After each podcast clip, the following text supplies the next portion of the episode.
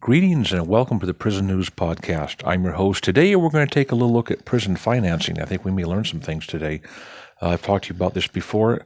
Area counties turn down millions in state prison alternative grants. What are these grants? Well, Montgomery County will take its share of $40 million in state money to divert low level felons from Ohio prisons to local jails but many counties are rejecting the funds. Now, folks, if this comes to your town, don't buy, don't take that cheese. It's called TCAP, T-CAP. What it really stands for is Targeted Community Alternatives to Prison. Basically, that means they're taking some some convicted felons from the high end, some real tough dudes in many cases, and going to flush them down on your local sheriff. And guess who's going to be making some money? Sometimes it's called a budgeting alternative. it's a den of worms. It really is. Okay, so much for our prison lesson and prison funding. Now let's go on some real news. You know, I wouldn't be ethically honest if I didn't say the other side a little bit here. This is called a Shark Tank style pitch competition. Yeah, to help prisoners launch their dream companies. And there's a series of prisoners here. A guy named Coss Marte, he's 31 years old.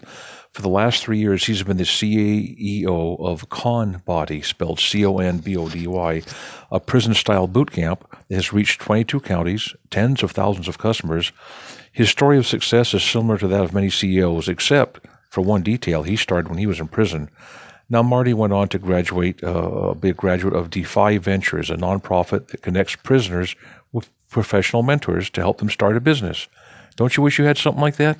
A professional mentor and help me connect you out right up with somebody with that idea that you have, that once in a lifetime idea, and get you launched.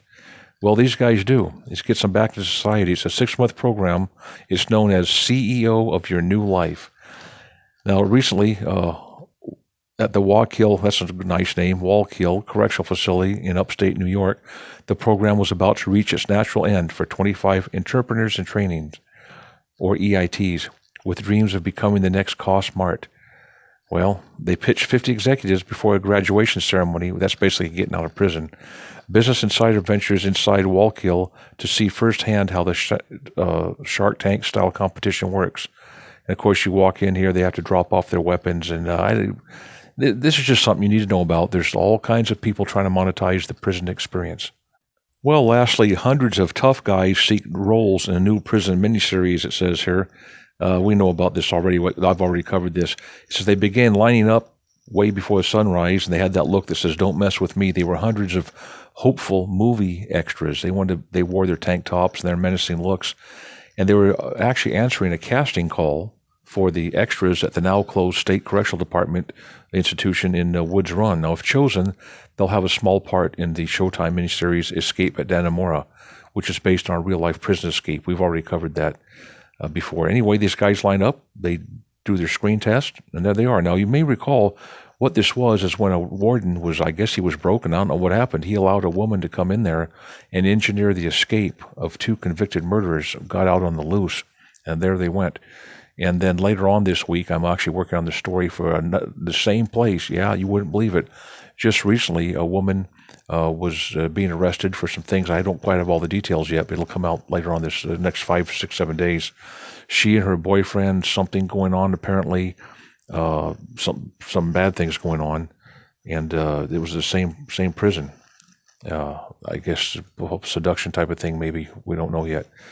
So these prisons, basically, there's no one really in charge. No, no uh, wardens ever get the camera put in their face with the press asking biting questions, asking how come you don't have enough staff here? Why is the money going here? Where, how come you're gone all the time? What's going on? Why is this? You know, those questions are never asked. It's words like "no one got hurt" or "we're looking into it" or "we're going to review the tape, review the film." Well, somebody's supposed to be on that film live in a, in a booth, but again, you're not supposed to ask those questions.